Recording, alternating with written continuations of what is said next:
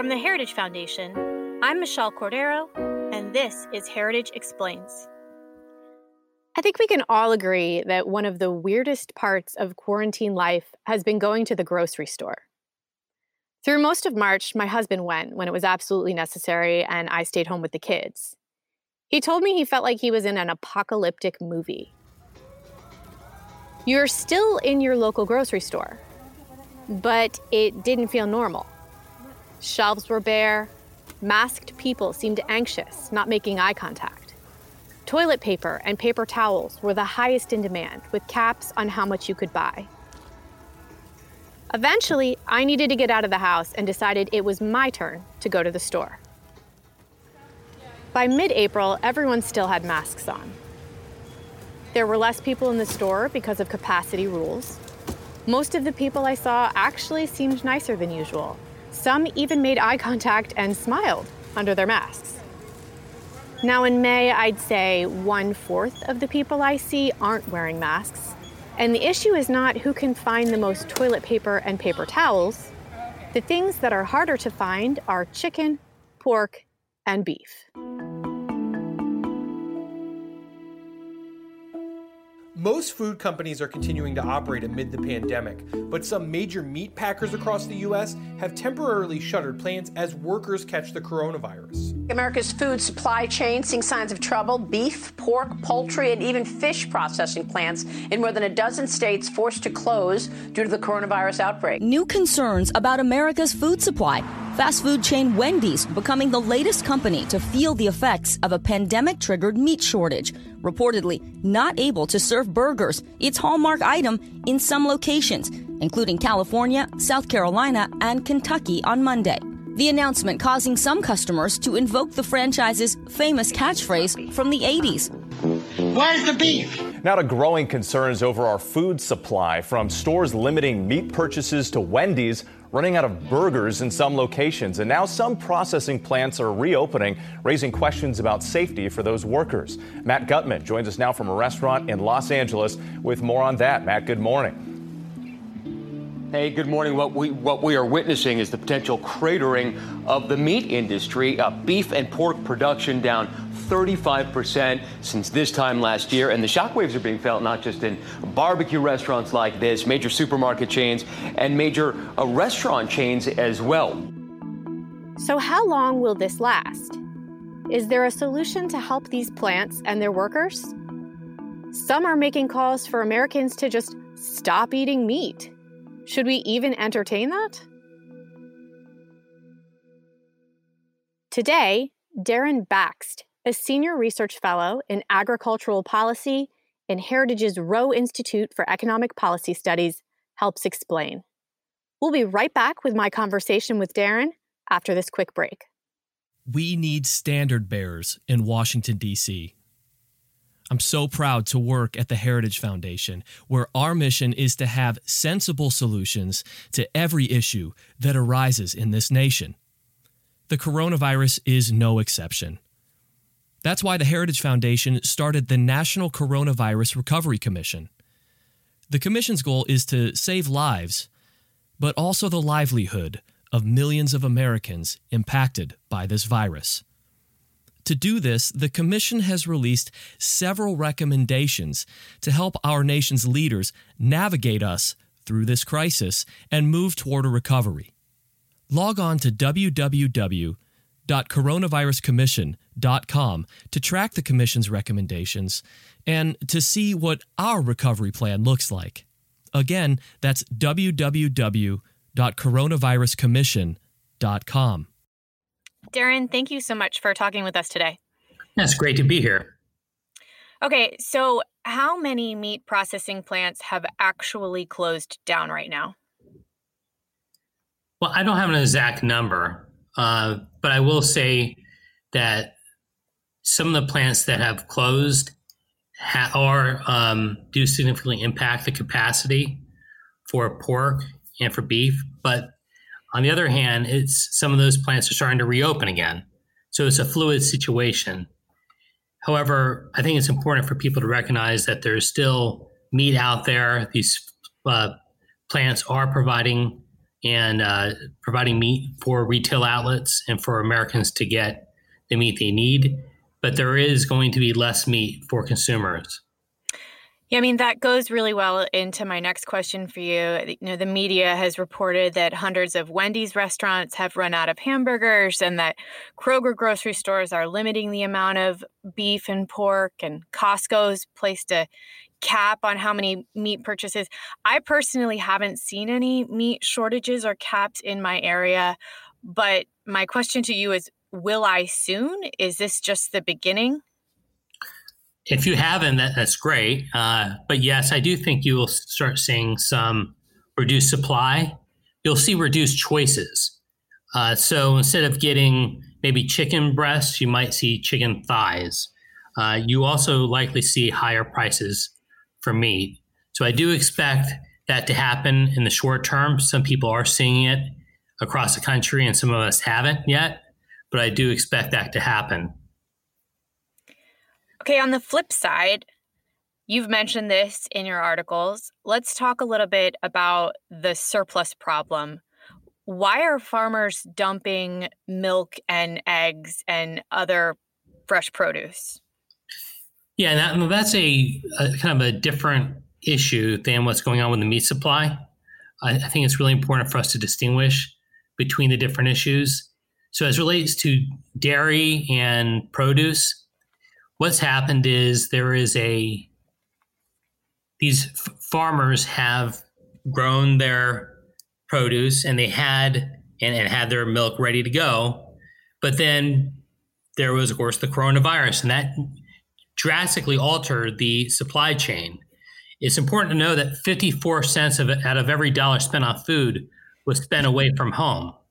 But now, of course, we're not going to restaurants, we're not going to hotels to eat, and it's drastically changed kind of the nature of the food supply. So a lot of farmers that had produce and milk ready to go to certain destinations don't have uh, those destinations any longer, so they had to basically dump what they had. Yeah, I saw on a news report on Fox News over the weekend um, that a farm in New York had a couple hundred tons of cabbage in frozen storage that they couldn't sell, and they were facing some major financial problems. They also talked about how this would affect their crops for next year as well, that they had already put in their orders, and they worried that demand could still be down. Um, other than the negative effects of just waste, how big of a problem is this um, for farmers, and how will it also affect consumers? I think as relates to the like the cabbage and you know the, the produce and also dairy, I don't know that w- why this necessarily be a long-term issue. I do the, the food supply chain is fairly resilient. I do see it adapting to meet this changing demand, you know, this shift away from people spending money away from home and and then trying to divert the, move the food to the retail side. So I don't know that I see this as a long-term problem, although a lot of that, of course, has to do with the coronavirus and what impact we see as well. But even with that, I think it would, farmers would adjust and supply chain would adjust accordingly. So uh, basically you're saying if, if people are able to start going to restaurants again, it'll stop being a problem. Well, not necessarily. I think the, the, the point is that the supply chain uh, was designed, I mean, w- recognizing that people buy uh, fifty-four cents of every dollar spent on food is spent, a, spent on food is spent away from home. And those were the destinations were located for these um, products, these commodities. And so now the market has had to kind of change, and there's a lot of pressure on the retail side to kind of to, to make sure that the food gets delivered to them and people can access the food there. And what you're also seeing is that some of the restaurants, they're they're actually starting to sell uh, perishable items and groceries themselves as a way to kind of address some of the challenges that they're facing during the coronavirus. Do you think that's a good solution? It's a smart move on their part in the short term to address this. And maybe maybe even long term, it's not a bad move. Maybe they found a, a slightly different business model. One of the challenges they have is There are labeling requirements when it comes to uh, to food and being able to sell the food. And right now, the F D A has waived some of those labeling requirements that make it very difficult for them to be able to just simply sell uh, grocery type items. Mm-hmm. Uh, so it would depend on whether or not the F D A continues to provide that kind of flexibility. I would hope they would continue to do so, um, certainly in, in the short term, and even as we kind of move hopefully quickly past this pandemic, and to just kind of allow that to be a, a possible way for restaurants to kind of get back on their feet. Interesting. Okay, so pivoting back to the, the meat processing plants, I know a lot of people are asking, uh, why can't the meat processing plants just hire new workers that aren't sick? Yeah, that's a great question. Um, it, it would be nice if they could do that, but the problem is they're, the, the workers, there's kind of a, there's a specialized knowledge for a lot of these workers, and it's not that easy to replace them. Now, whether or not kind of in a more long-term focus, whether or not some of those skills can be taught relatively quickly is a good question. And I think that's something that should be considered by some of these uh, processing plant companies. Uh, so maybe that we can, in fact, increase the, the labor supply. But in the short term, certainly, and kind of by short term, I mean weeks and months, I don't think it's very feasible. So this is kind of a question that that maybe a little bit out of the realm of your expertise, but I'm interested in your opinion on it. Um, I just saw a Washington Post op-ed on it, and I've certainly heard it from a few people on social media, um, that the idea that that meat is not essential, and why are why are people dying at these processing plants over something non-essential, that people should just stop eating meat. I'm just curious about your opinion on that. One, nobody's forcing anybody to work at meat processing plants. So I think that's important uh, to bear in mind.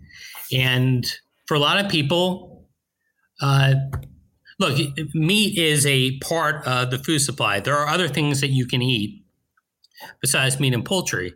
But however, for most Americans, meat and poultry have been a regular part of their diet. I have no idea Uh, what kind of impact it would be to just simply go cold turkey for a lot of people um, from not eating meat and poultry and getting those types of products. And quite simply, you know, protein is really critical for anyone's diets. And one of the best ways to get protein, obviously, is through meat. So that's nice that they want to say it's not essential, but I think for a lot of people, it is essential for them. Then what's the solution? Policy-wise, what can we do about this? Well, I think on the meat side of things, the, the focus should be on ensuring that the workers at these meat processing plants are healthy and, and they're safe. And that's something that the the, the companies are, are doing right now. They're trying to be proactive. And the administration, the Trump administration, issued an executive order to try to help to ensure that these processing plants stay open. And contrary to certain media reports, that executive order on meat processing plants doesn't mandate that they stay open. It simply provides the Secretary of Agriculture some authority to deal with this issue, which and theoretically he, he could try to mandate that they stay open, but he hasn't, and I don't expect that he would. I think overall with the food supply, I think we just need to kind of bear in mind that in the major shifts in the market have occurred because of the coronavirus. We should allow the market to adjust. And honestly, I believe that the market has done uh, done an extremely good job. The food supply chain has done a very good job across the board, and we'll continue to see it doing a good job. There are, when we think about the food supply chain, we shouldn't just merely think about farmers or ranchers and and meat processing plants. We need to think about the truckers that deliver the products across the country. So what kind of regulations exist that make it difficult for truckers to get the food to the, the, the, the destinations where we pick up the food? There are certain hours of service regulations that have been somewhat waived, but there's still more clarity that should be provided to truck drivers, and rest stops that exist along the way should be ensured be to be opened and to provide facilities for the truck drivers. I think that's critical. It's important to look at the local level, to what extent there might be local regulations that make it difficult to deliver products from grocery stores to directly to consumers. So when we think about solutions, we should be looking at how government intervention is actually potentially hindering the efficiency of the market to get food from the farm to our households. That's so interesting to me because I've had lots of conversations about lots of different ways COVID nineteen has affected people all around the country as far as, I mean, from the, now we're talking about the food supply, and my last interview, we were talking about um, healthcare, and it seems to all kind of fall back on cutting regulations to let the private sector kind of solve these things on their own without government intervention. Well, that I mean, what we find is that the government intervention often kind of creates the inefficiencies in the market, and and by and what we're seeing is government in responding to the whole coronavirus situation, what you're seeing is all kinds of waivers and and flexibility provided to address the issue. So it does kind of signal and beg the question whether or not some of these requirements are necessary in the first place. Now, now that those types of questions should be addressed after, and not now in terms of long-term change. But I think in, certainly in the short term, we need to create more flexibility, more clarity for the uh, the food supply chain and businesses across the board, uh, and that will help. And then we can have those bigger discussions da- down the road. Okay, in conclusion, Darren, I've known you for a really long time. We've worked at the Heritage Foundation together for a while, and, and this is your issue. There is no better person to ask this question to you, and I trust you.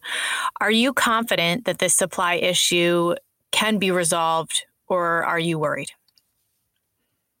I think food supply chain is overall fine. I think you've seen report. Um, there's a letter from Tyson Foods that talked about the food supply chain is breaking. And that is unfortunate that that line has been quoted in a letter that the Tyson Foods wrote regarding really the meat supply, which is just a small segment of the food supply. So the food supply chain is not breaking. There is no food shortages according to the U S D A and the F D A.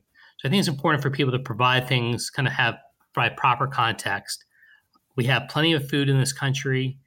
I believe the food supply chain will address some of the challenges that they have faced. And I, I can only see the issue getting th- this food supply chain um, being more effective moving forward on this. Now, of course, a lot depends on the coronavirus.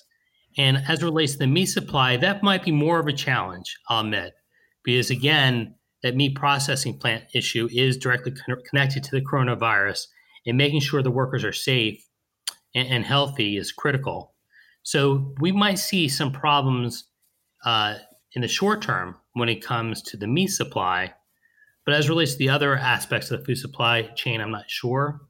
And I will say that if we're not able to get those meat processing plants open, then yes, we certainly could see more p- problems. So I think the moral of the story is if we allow the market to do its thing, if we allow food supply chain that's already very resilient to adapt, and if we're proactive in making sure that some of these workers on the front lines get the necessary um, protective equipment that they need, I think we're going to be fine. Darren, thank you so much for making the time to talk with us today, and, and thank you for all your work on this issue. Thank you, Michelle. That's it for this week's episode. Of course, the day after I recorded this interview with Darren, I had to buy chicken drumsticks instead of chicken breasts. And there was a cap at our Sam's Club of one bulk-sized red meat purchase per customer. So, yep, just like Darren said, it is here. Thanks for listening. Please leave us a rating or review or a like or some kind of feedback wherever you are listening. I hope you are all well. Tim is up next week with a new explainer. We'll see you then. Heritage Explains is produced by Michelle Cordero and Tim Descher, with editing by Thalia Rampersad.